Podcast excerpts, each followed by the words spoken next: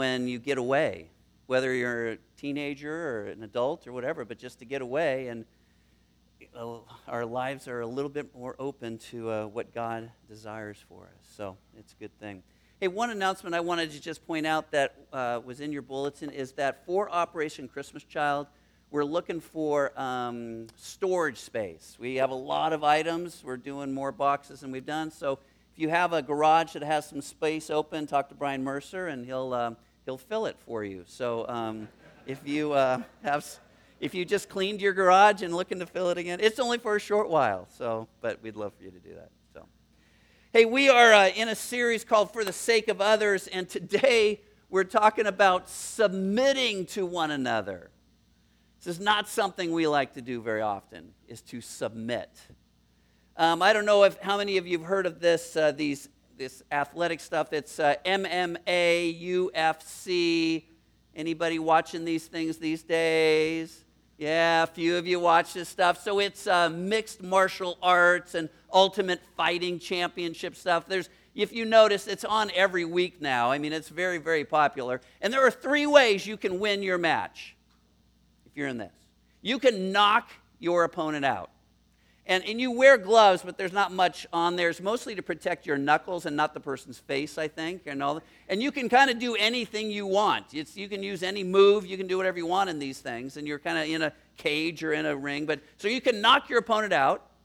The other way you can win is you can, uh, the, the, match can go the whole three rounds or five rounds. They're not very long typically. And, and you can win by judges' uh, decision. You can get more points than your opponent and you would win. The other way you can win one of these is you get your opponent to submit.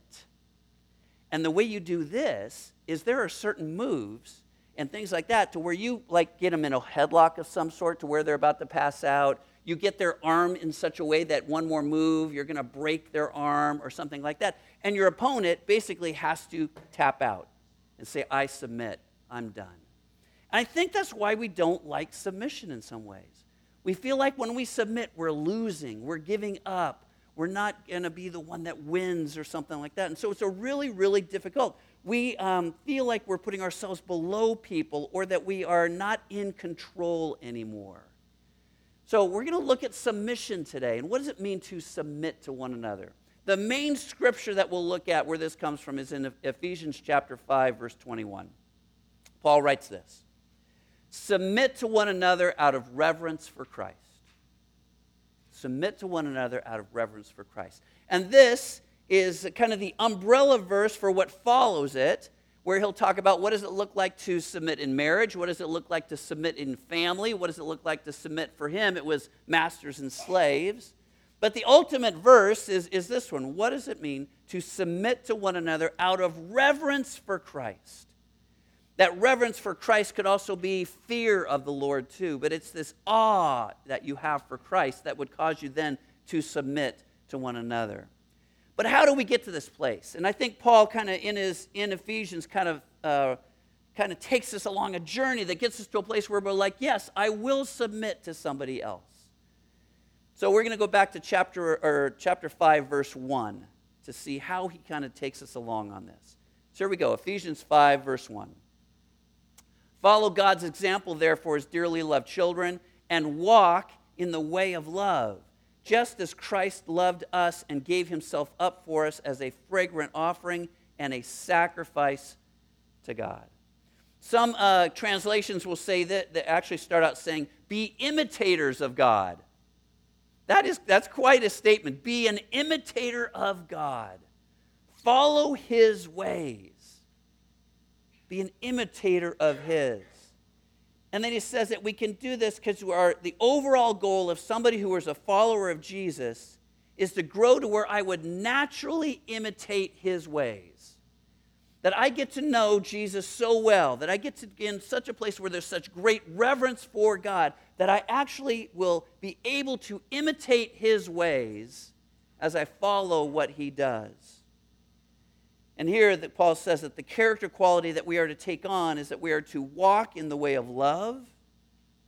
And he says that Jesus Christ showed us how to do this by giving himself up as a sacrifice. So here's the truth, right? Jesus Christ is our Savior. It is only because of what he's done on the cross, because we can experience the grace of God, the forgiveness of God, that he can change our heart. That our heart can be changed because he is our Savior, because of what he's done. But not only is he our Savior, but he is our example of how to live in this life of grace, how to live in this life of the gospel. This is how you are to live. And the way Jesus showed him, us how to live was by being a sacrifice, was being able to offer himself up. He is our best example of one who submits to someone else. Now, his disciples were not very good at this.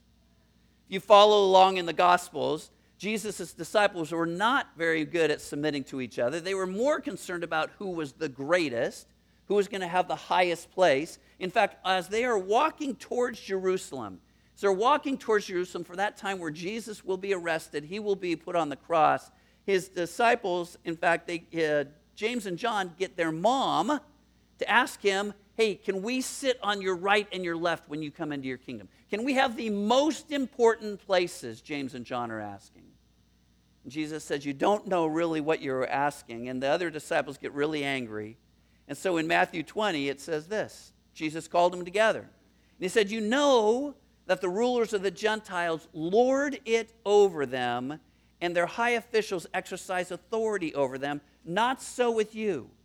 Instead, whoever wants to become great among you must be your servant, and whoever wants to be first must be your slave, just as the Son of Man did not come to be served, but to serve and to give his life as a ransom for many.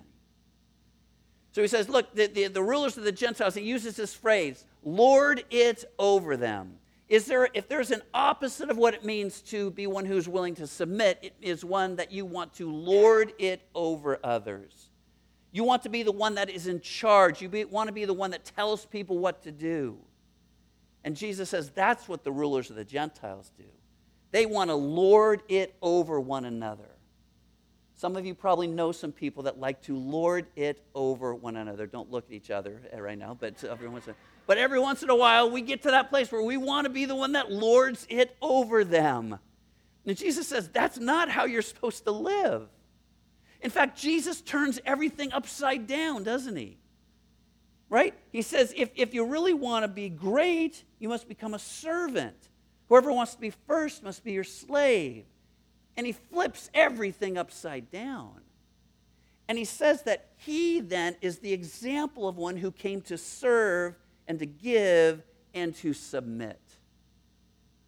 Again, if you look through the scriptures, you'll find many, many times where Jesus says, Look, I only say what the Father tells me to say. I only do what I see the Father doing. I only do what He tells me to do. I'm not doing this all on my own.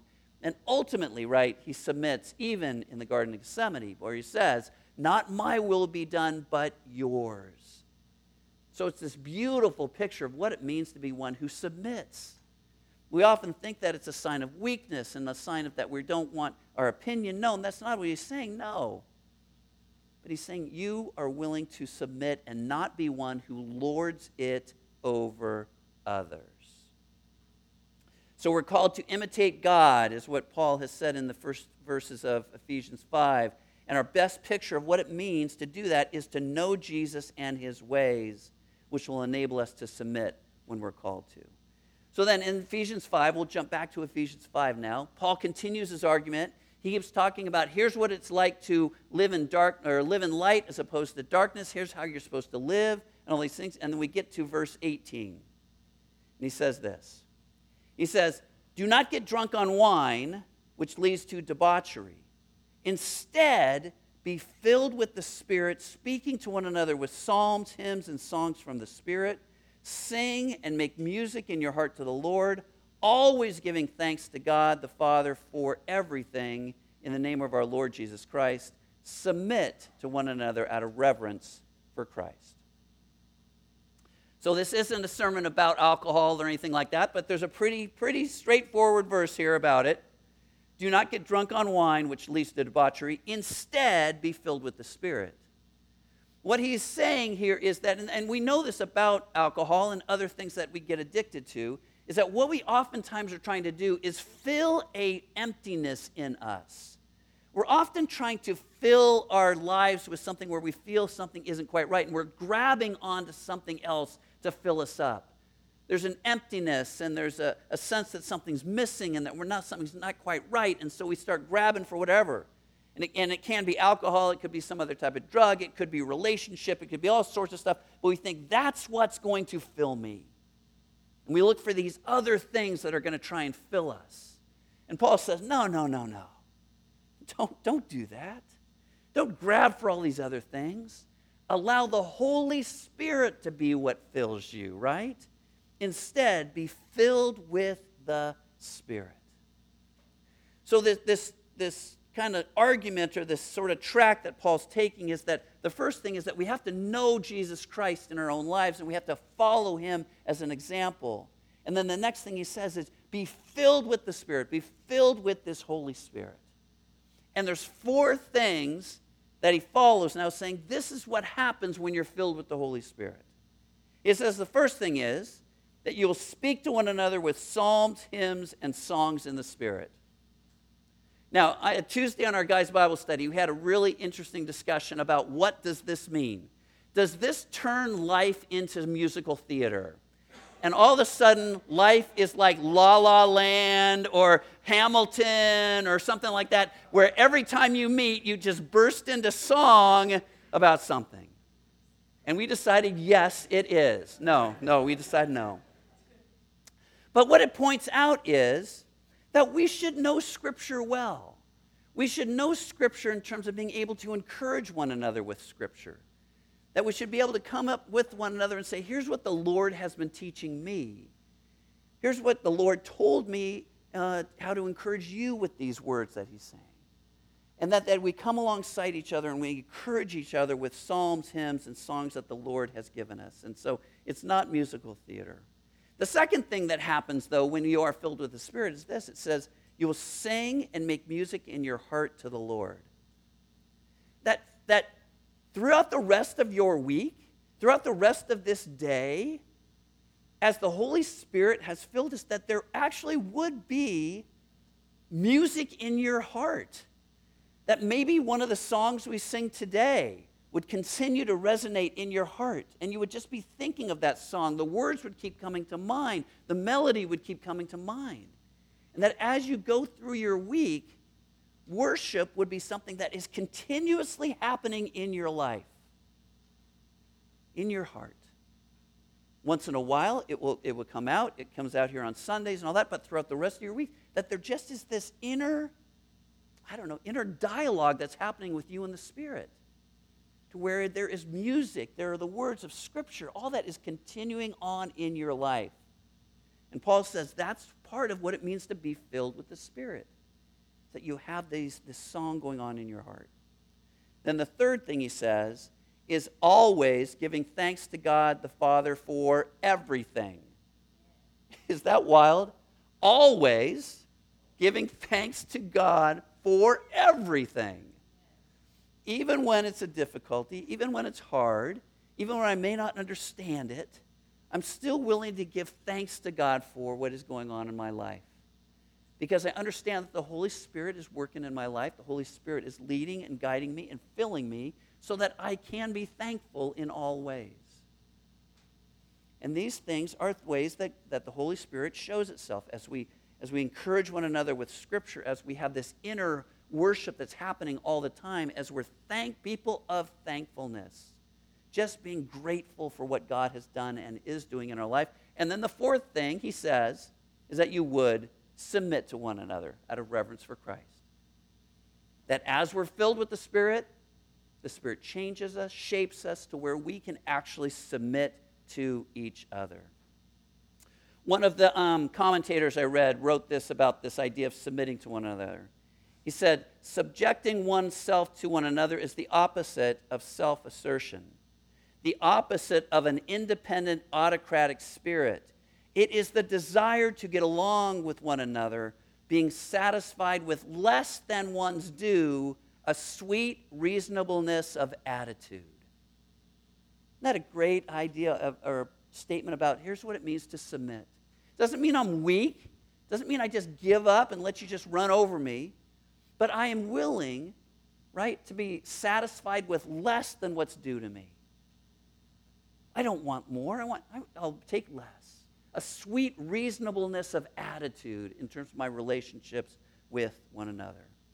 You can submit to one another in your marriage. You can submit to one another in your family. You can do it at work. You can submit to others on the freeway.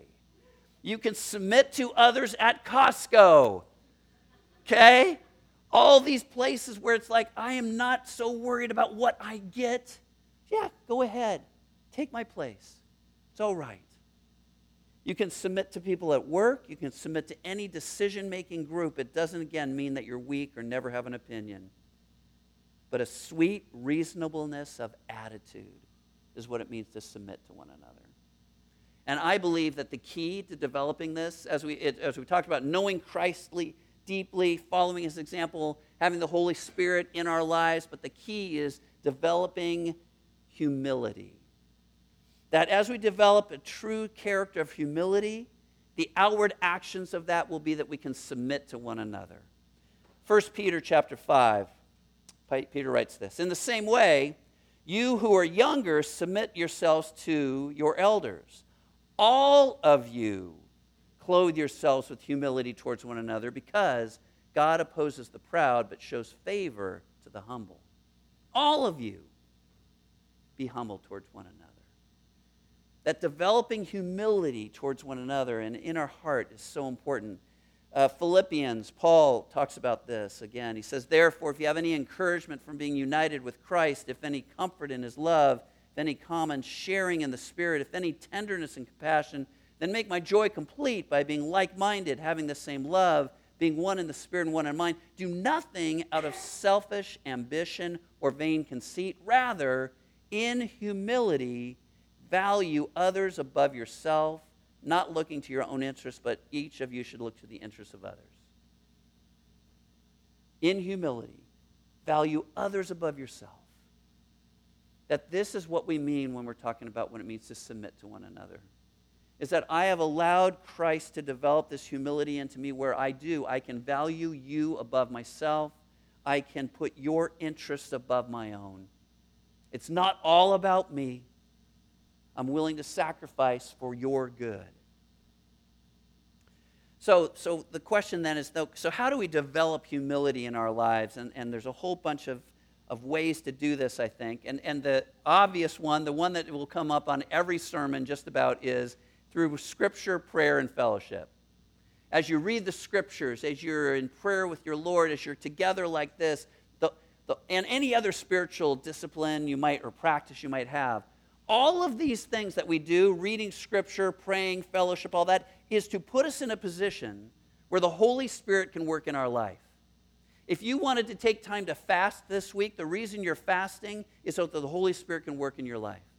You wanted to get away and have a time of silence and solitude, the reason you do that is so that the Holy Spirit can work in your life. All of these things, scripture, prayer, fellowship, any of them, is so that the Holy Spirit works in your life. So, this is one way that God uses this to develop humility is through scripture, prayer, and fellowship. The second one isn't as fun. Accept humiliation with a desire for your character to grow through the experience. Accept humiliation. A friend of mine once said if you want to become more humble, then just be humiliated. We don't like that. We don't like to be told we didn't do a good job on something. We don't like to be caught doing something we shouldn't be doing. We don't like someone looking at us when we're yelling at referees, those sort of things, right? But it's uh, humiliating in some ways. And typically, our response when this happens is to be defensive. Say, no, no, no. Well, well if, if you had done this, then it wouldn't happen. Or, uh, oh, you're doing it wrong. I'm right. And to develop humility is to say, you know what? I was wrong. And then to think about then, to allow it to then uh, grow into, um, into humility. I made a mistake. I was wrong. I shouldn't have done that. But to allow and accept humiliation as a desire for your character to grow.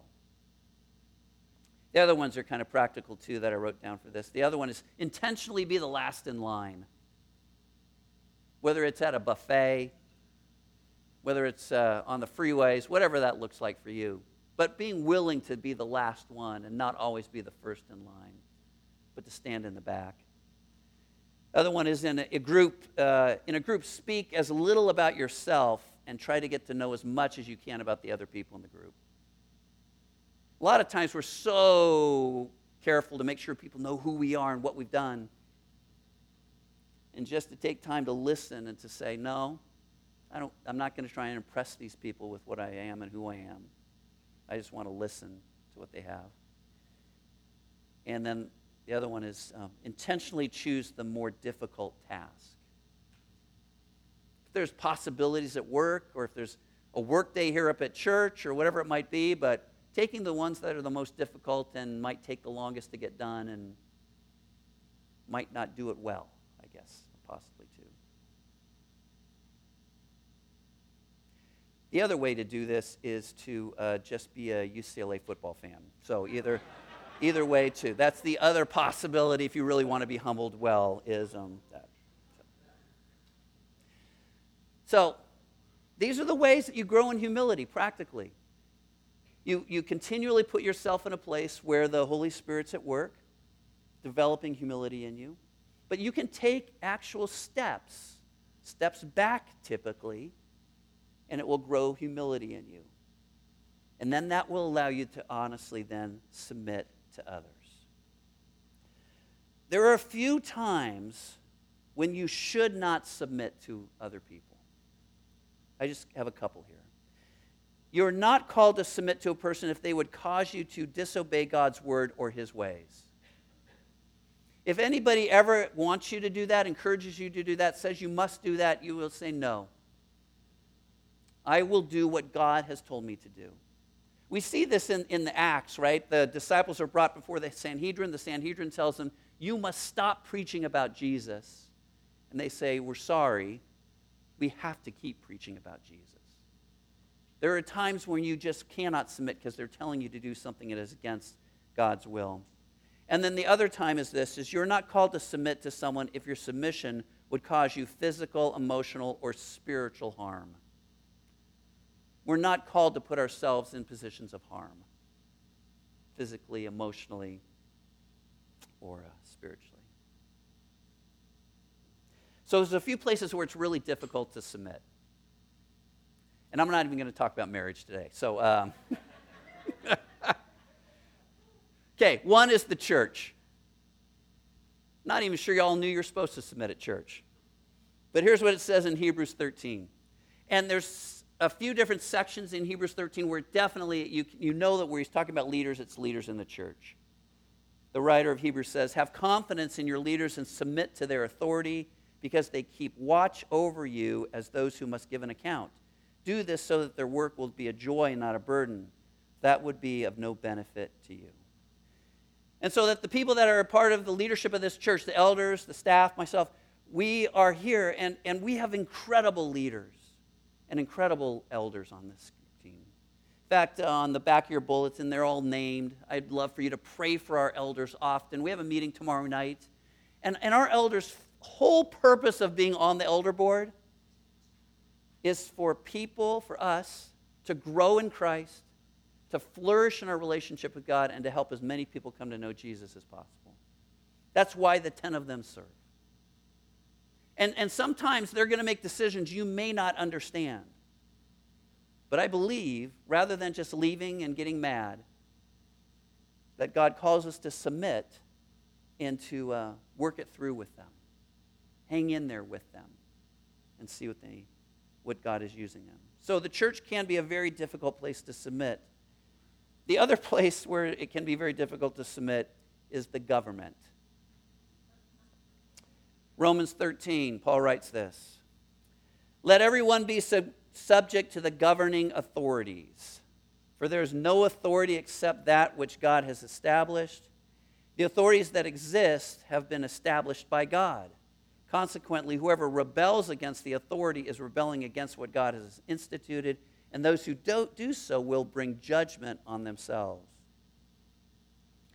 Now, a very interesting thing about when Paul's writing this is he's writing this when the Roman governor is probably Nero, and Nero is killing Christians left and right.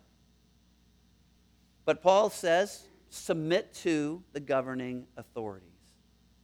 Now, now, oftentimes, I'm afraid these scriptures are misused. They've been misused throughout history to support practices like slavery in our own country, uh, apartheid in South uh, Africa. But the truth of these scriptures are this that Christians should be model citizens. We should pay our taxes. We should do everything so that our city, our state, and our nation can flourish. That's what Paul is saying. That's who we're to be. But there may come a time where Christians must stand up against the evil that is in their own country sometimes. And I'll end with this. Some of you maybe know Dietrich Bonhoeffer. I think we have a picture of him. Bonhoeffer was a German Lutheran pastor and a theologian. He established the Confessing Church in Germany in the 1930s. When Hitler came to power in uh, April of 1933, um, Bonhoeffer said this. He said, We, uh, and talking about the persecution of the Jews, he said, we must not only simply bandage, bandage the victims under the wheel, but we must jam the spoke of the wheel of injustice itself saying we just can't take care of those that are getting run over by the German government. We have to stop it from doing that. He struggled a lot with this verse, these verses. But he got to the point where he realized that if, as Christians, we see something that is evil and stand back and do nothing, we are contributing to that evil continuing in our countries. And so he became a part of the um, of the group that was against Hitler. In fact, he became a part of what was called Operation Valkyrie, which was a plot to assassinate Hitler. Bonhoeffer, a Christian theologian, said, We must try to kill this man. It failed, obviously, and um, he was arrested and thrown into a concentration camp. And on April 9th, 1945, at Flossenbürg concentration camp, uh, Bonhoeffer was killed, executed two weeks before it was liberated by the Americans. But every once in a while, you will get to a time where you have to stand up against evil, and we cannot submit in those situations. But most of the time, as we allow God to develop the humility in our lives, as we allow the Holy Spirit to be at work in us, we will then submit to others and not say, I don't have to have my own way. Bonhoeffer wrote this from prison. It has to do more with just relationships with one another, but I think it speaks to submission for us here today. He says, in a word, live together in the forgiveness of your sins. For without it, no human fellowship, least of all marriage, can survive. Don't insist on your rights. Don't blame each other. Don't judge or condemn each other. Don't find fault with each other but accept each other as you are and forgive each other every day from the bottom of your hearts. We must live in the forgiveness of our sins, knowing that we are not perfect, knowing that we don't have it right all the time, knowing that we are broken, sinful people. And we need to ask our Lord for that forgiveness, but we also need to ask one another for forgiveness. And then don't insist on your rights. Don't blame each other. Don't judge or condemn each other. These are words that are written by a man who's arrested in a concentration camp. I think they speak well to us today. That we would learn to grow. What does it mean for us to submit to Christ first and foremost? to put Christ first in everything out of reverence to Him, out of incredible joy of relationship with Him, and experiencing the Holy Spirit's work in our life, to grow the humility that we so need, then allow us to submit to one another. I'm not going to lord it over you. I'm going to listen. I'm going to submit. So you might be thinking of a situation a relationship right now where this fits. Ask the Lord to really give you everything you need to be the person that He wants you to be in that situation. And to be willing to submit. And ultimately, here's what it is when we do submit, what we're ultimately saying is, I'm going to trust you, Lord, with this relationship. I'm going to trust you, Lord, with this situation. I believe, Lord, that you can do more in this than I can on my own. And I will fully trust you. I think that's what it means to submit. Let's pray together. So, Lord, this is not an easy, easy topic. And so, Lord, it is our desire and our prayer that you would um, take these words, take the scriptures, take our time that we spend with you, and continue to teach us what it means to truly be men and women who can submit first and foremost to you, but then to others also. That, that Lord, um, I don't always need to have it go my way. I don't always need to be right. But I will trust you, Lord, in whatever you call me to do. It's in Jesus' name we pray. Amen.